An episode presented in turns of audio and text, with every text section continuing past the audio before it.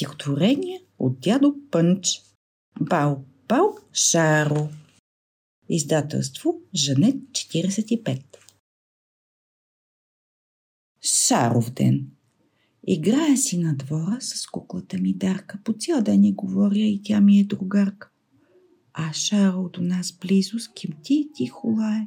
Навярно и той иска на кукли да играе. Почакай, мили Шаро, добричко мое куче. За Шаров ден подарък ти кукла ще получиш.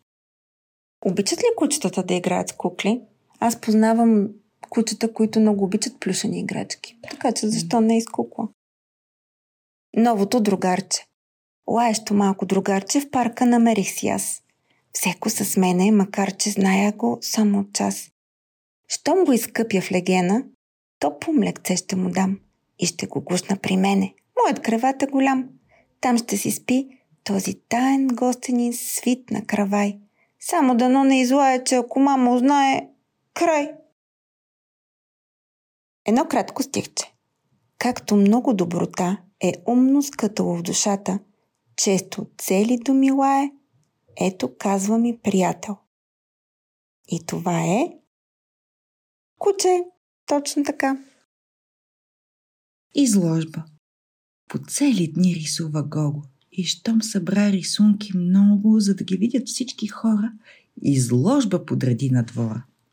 Едни картини на въжето провеси щипки от прането, на двете пейки други сложи, да всеки дребосък да може да ги разглежда и се чуди на литналите пеперуди, на пълните с цветя поляни, на къщи, на аероплани, на всякакви животни, птички, приличащи на живи всички.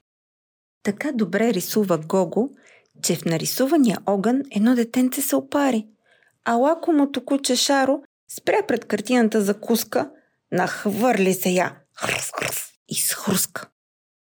Там Гого с прилика голяма бе нарисувал два салама. Да, кучетата много обичат а, салами. Да. Много ми хареса пък на мен идеята за изложба.